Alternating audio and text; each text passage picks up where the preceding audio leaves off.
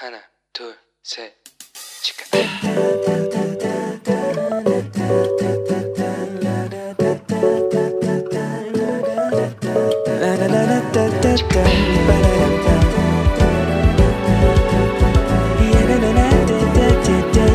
Here we go. Hello，你今天过得好吗？ 我是你人生梦想姻缘团的头号粉丝 Annie。哇，大家是不是也跟我一样刚考完期中考啊？原本以为上了大学院就可以脱离考试的命运，看来并没有啊。我很认真的尽我所能的准备了考试，考完试之后才发现，哎呀，原来我认为的重点跟教授认为的重点，真的还是有很多的不一样啊。不过没有关系，我已经很用心的准备了考试，总算是没有愧对上帝给我的时间。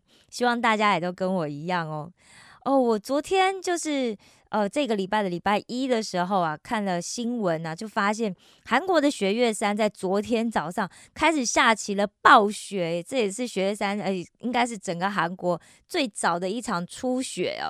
那，我想今年哇，现在才十月二十五号，呃，我录音的时候是十月二十五号，那这么早就已经开始下雪的话，今年韩国的冬天可能会很冷。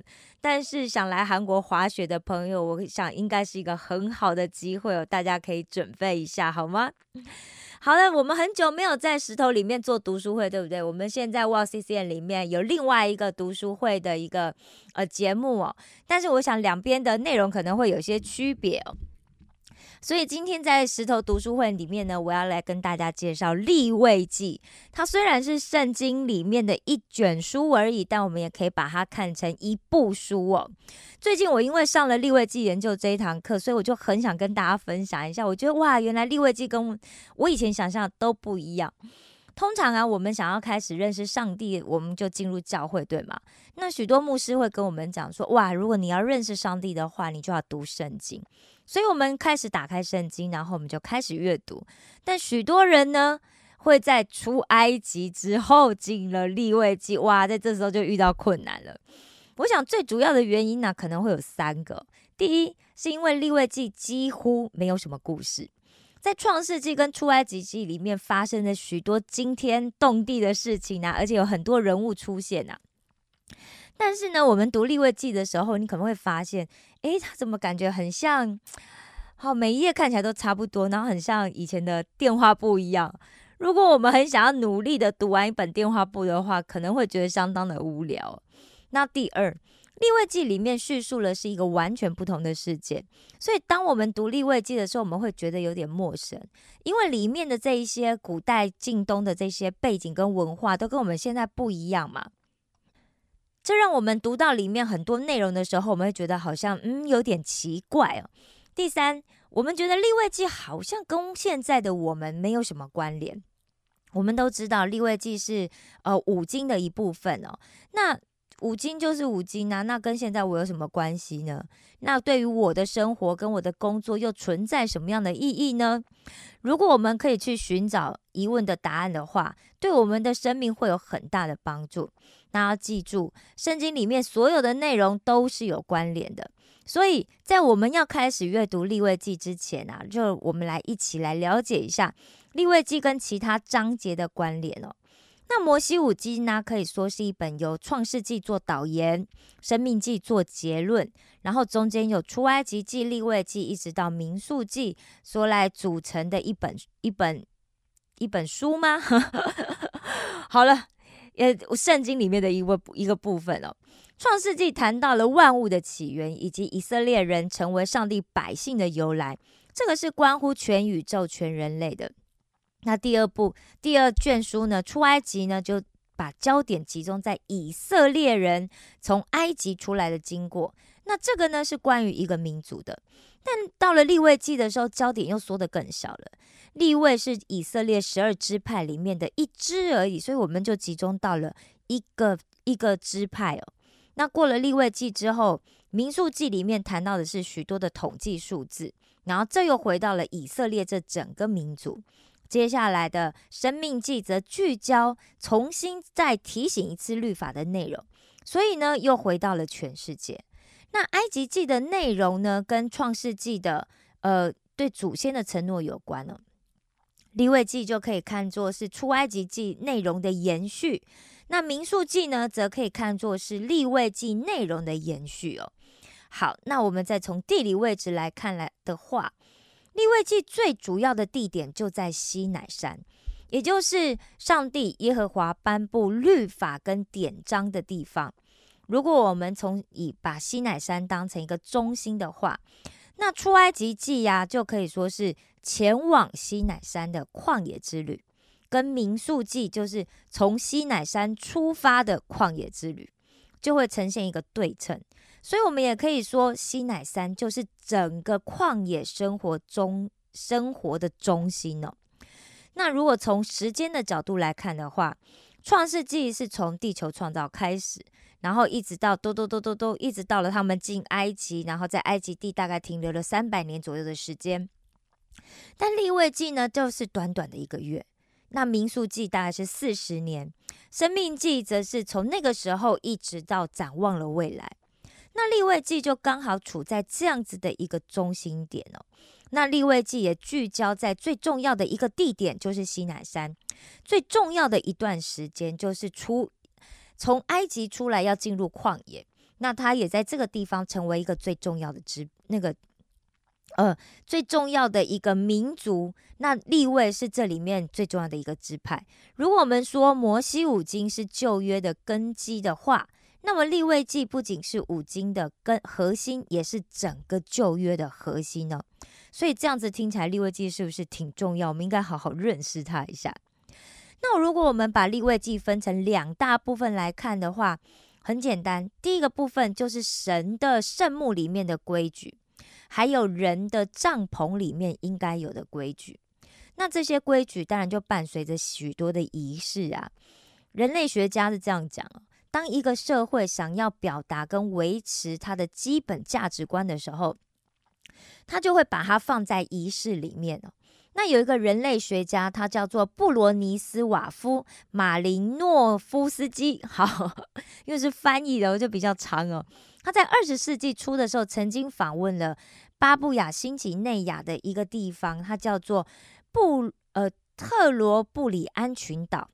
他去访问那个群岛的时候，他注意到这些渔民呢，要出海之前，他们会做一些很用心的去做一些准备。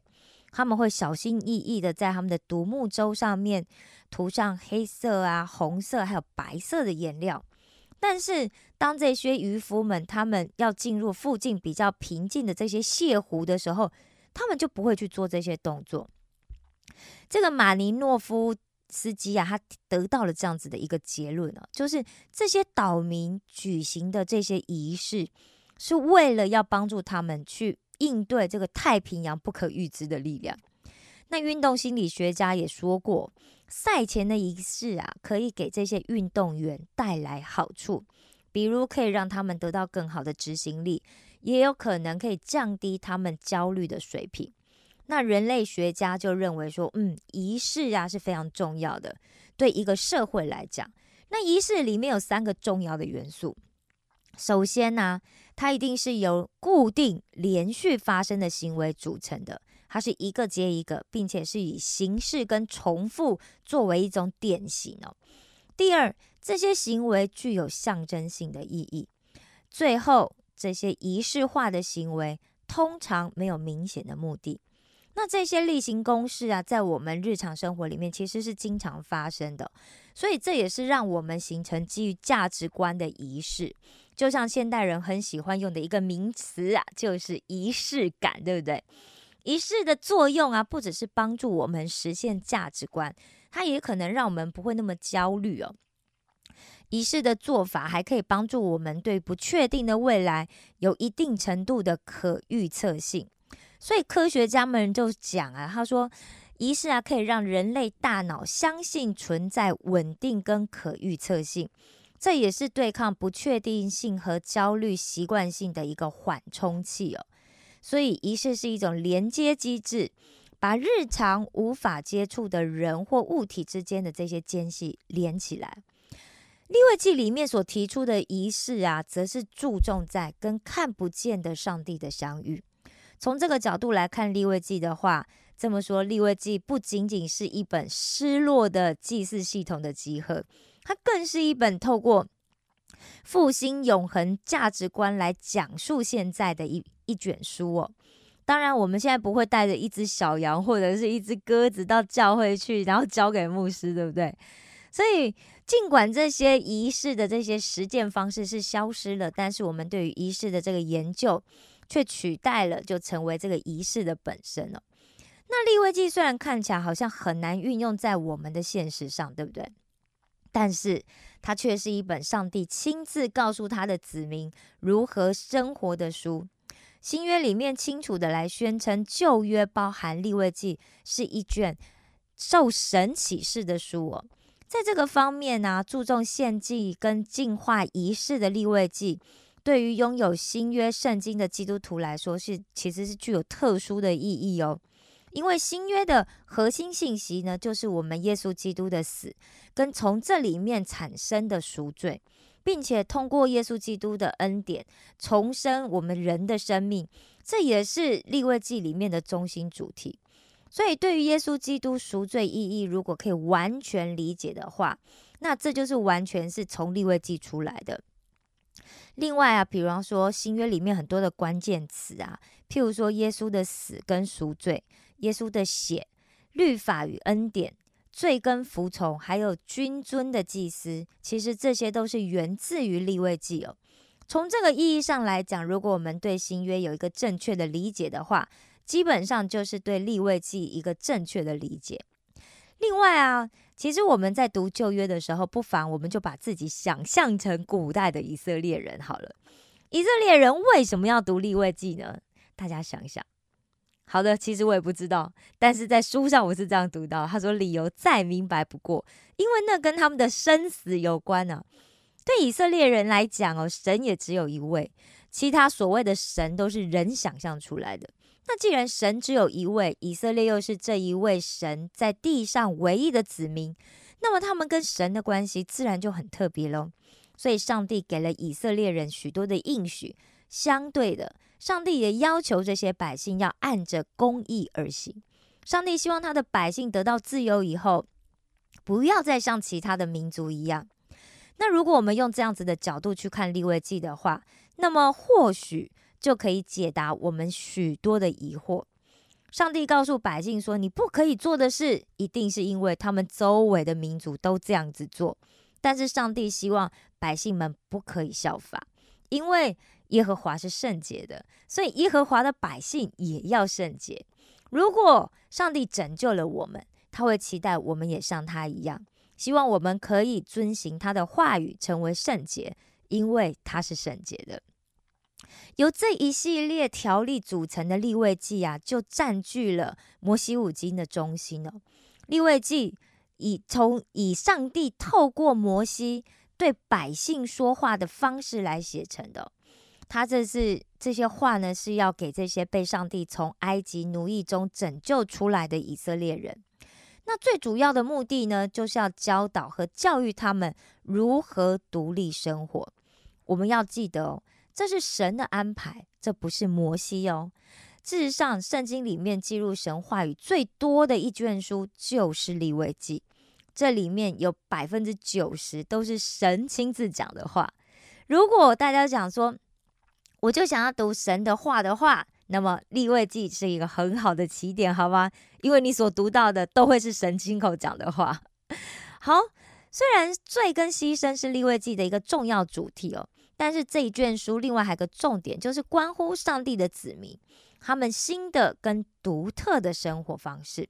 在基督教信仰里面，我们经常提到救恩哦。但是这个救恩不能简单的就被认为说是哦，我们对来世享受的这个永生呐。救恩的本质哦，其实在本质上是一种与神同在的荣耀生活。所以，当我们说立位记在处理神子民新的跟独特的生命的时候，我们也可以说立位记就是一本关于作为救赎旅程参与者生活的参考书。所以立位记是为所有人写的，而不是为少少的这些祭司或者祭司长所写的。立位记里面虽然包含了各种很严格的规定啊，是针对祭司的，但是其实更大多数其实是针对我们的日常生活，也就是针对所有以色列人的命令。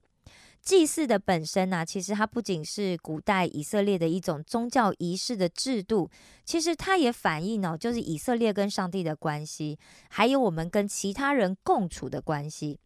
从这个意义上来看的话，用祭物作为代表的立位祭啊，不仅仅是为了祭司或者是立位人，其实也是为了全以色列人。就像我们看到的，实际上执行立位祭里面规定的条例的大，就不是这些大多数的历史那个祭司啊，而是所有的以色列人。再下来啊，其实立位记里面有许多的条文都关，就是会牵涉到神跟人的关系。可以说，立位记是为了新约时代的所有的基督徒跟全人类所写的哦。所以，可以献祭的对象是谁呢？可以献祭的对象就是我们当中的任何一个人，也就是成为上帝子民的以色列。任何人都可以来到耶和华上帝的面前来献上礼物，在这边没有任何的限制，也没有任何的歧视。即使是外邦人，也可以把礼物献给耶和华。那这个献祭的地点在哪里呢？我们刚刚有讲过，献祭的地点就在圣所，或者是我们讲会幕哦。那这里呀，除了是上帝说话的地方之外，也是献上祭祀的地方。正像就是个西乃山呐，其实被划分了几个区块。第一是只有摩西才能够攀登的山顶，第二个就是约书亚跟其他的长老可以爬到的这个云雾的中土哦，还有就是其他所有人都住的这个山脚下。所以神的会幕啊，神的帐幕也被划分成会幕的院子、圣所以及至圣所。那所有的人呢，都可以到这个会幕的院子里面哦。那耶和华是在西乃山的山顶，现在呢，耶和华来到百姓的营中，也就是这个会幕里面。所以神的同在，并不是一直在遥远的西奈山的山峰上哦，而是他就来在我们的日常生活当中，与我们在一起。那立位记里面呢，既然是谈到祭祀，对不对？所以它当然包含了五个很重要的祭祀。那这五个祭祀呢，就是燔祭、素祭、平安祭。赎罪祭和赎愆祭这五种祭祀，我们如果要把它分划分的话，我们可以把它划分成两大类。第一个呢是分为平信徒的规则，那或者是呃还有祭司的规则，或者是另外一种形式，就是为了感谢跟赎罪的划分哦。那前三种祭祀呢，我们刚刚讲的是燔祭、素祭跟平安祭，这三种祭祀是用一种正确的方式向上帝表达感谢。感谢上帝赐下恩典，所以献上的祭物不是为了要赎罪哦，而是为了要感谢。如果我们对上帝有感谢的心的话，那么上帝会希望我们可以表达出来。我们可以献上礼物来表示我们的感谢，但是要用上帝的方式，也就是说，我们要按照收礼物人的希望，我们才怎么样去做，然后去献上感谢。好，第一种感谢祭就是燔祭，对吗？献祭的人要按照自己的经济能力，带一只没有残疾的公牛，或者公绵羊，或者公山羊，或者是斑鸠，或者是鸽子，到会幕的门口宰杀后，全部烧在祭坛上，让上帝闻到那个香气，献给上帝作为馨香的火祭。燔祭呀，需要把一切都烧在祭坛上面。但第二个素祭呢，它则是会可以留下一部分，让献祭的人。可以跟神一起来享用。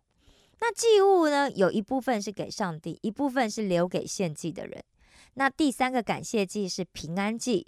平安祭要把所有的这个脂油啊，就是这动物里面剥出来的这些脂油，烧在祭坛上来献给神。另外，赎罪祭跟赎眼祭的这两种祭呢，是为了要处理罪的问题，也就是说，这是为了弥补错误而做的祭祀。那赎罪的意思啊，其实就是赔偿。我们如果因为犯了某一个过错，就要献上某一样祭物作为赔偿。献祭者的生命呢，因为犯罪就变坏了，所以我们要赔给上帝一个无罪的好生命。另外，赎罪祭跟赎愆祭这两种祭呢，其实也是针对不是故意的犯罪才有效。人都不是完美嘛，我们都很软弱。如果不小心犯错的话，上帝为这样子不是故意的犯错，就设立了赎罪祭跟赎愆祭。但如果你是故意犯罪的话，很抱歉，那就没有罪，没有祭可以献喽。因为你就算献了，上帝也不会接受啊。新约也像旧约一样告诉我们，罪已经蒙赦免的人又再次犯罪的话，那是非常严重的事。所以耶稣对行被抓的妇人说：“去吧，从此不要再犯罪。”赎罪祭跟赎愆祭给我们一个悔改跟认错的机会，但并不是要让我们得到赦免之后可以再犯罪哦。最近我有个朋友，他就告诉我说，他在某一个电视节目上看到有一个人说他自己是基督徒，但是他很花心，他非常喜欢到处交女朋友。不过因为他是基督徒，所以他每次劈腿的时候，他就跟上帝祷告，求上帝赦免他，然后他就又心安理得的去交女朋友了。所以我就特别去问了教授，我就问说：那如果一有一个人，他明知道是犯罪，他还故意去做，做完之后呢，他也神不知鬼不觉的去献祭了，那这样子的人是不是也可以得到赦免呢？因为别人都不知道嘛。那我教授怎么回答呢？他就说：如果是这样子明知故犯的人，他已经知道这就是犯罪，但是他还持续的在做，那么他就算是献了祭，上帝也不会接受的，因为。接不接受的权利在于上帝，不是你献了祭，上帝就要接受哦。所以换句话说，献祭或者是我们现在常用的祷告，就只针对那些真心悔改的人有效哦。不知道大家有没有想过，自己的生命是作为一个救赎旅程的参与者呢？老实说，在成为基督徒以前，甚至是我这次在读立位记以前，我真的没有这样子想象过。因为读了立位记，然后有了这样子的提醒，我才从我以前的经验里面去发现啊，原来所谓门徒的生活，真的就是一个救赎的旅程啊！我们都需要向神来学习重新开始的方法，因为上帝愿意跟我们更新跟他的关系，让我们去更新与他同行的体验。发明家爱迪生一辈子有超过一千项的一千项的发明。有一天，他家里的档案室突然发生大火，这场大火把他所有的笔记、这些发明物全都烧光了。但是，这个六那当时已经六十七岁的爱迪生却对他的儿子讲说：“哇，我们所有的错误都烧光了，感谢上帝，我们可以重新开始了。”哇！爱迪生在失去他一生辛苦研究的一切之后，他还可以这样从容的说：“诶，但是啊，大家知道吗？就在火灾后三个月，爱迪生他就发明了世界上的第一台的留声机哦。我们是怎么样来看待上帝给予我们的一切呢？我们把拥有的一切都看作是自己的财产，还是上帝的恩典？我们把得到的成就看作是自己的能力，还是上帝的帮助？我们发现自己犯罪的时候，是想掩藏，还是想诚心的向上帝悔改？如果我们是救赎旅程的参与者的话，那么我认为我们人生真正的胜利是来自于懂得感谢以及勇敢的承认错误。信心的力量是来自于怀抱着感谢的心，以及可以领悟到自己的错误，并且坦白承认。那我们可以透过立位记学习到耶和华是如何教导和教育以色列人如何独立生活。这也是给活在现在的我们最好的提醒哦。好了，希望大家在听完今天的节目之后，可以用一种新的眼光来看立位记，然后你的读经就非常的顺利，好吗？愿上帝祝福每一个正在听着节目的你，愿圣灵的亮光经常在你的生活中给你提醒。我爱你们，为你们感到骄傲。石头们的青春日记，我们下次见哦。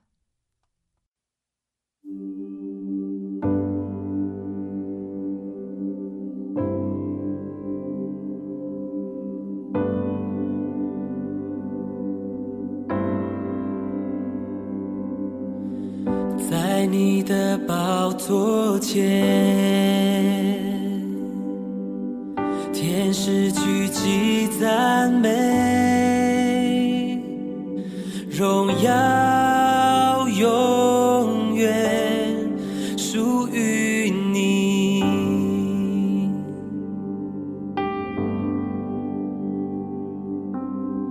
万国万口万邦。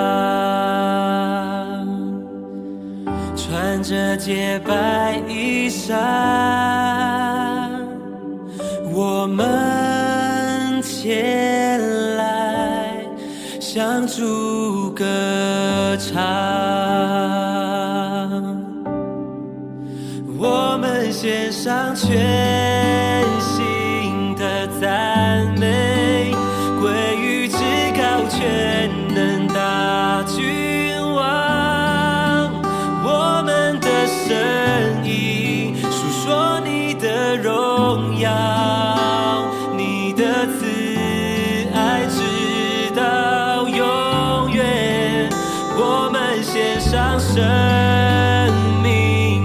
see.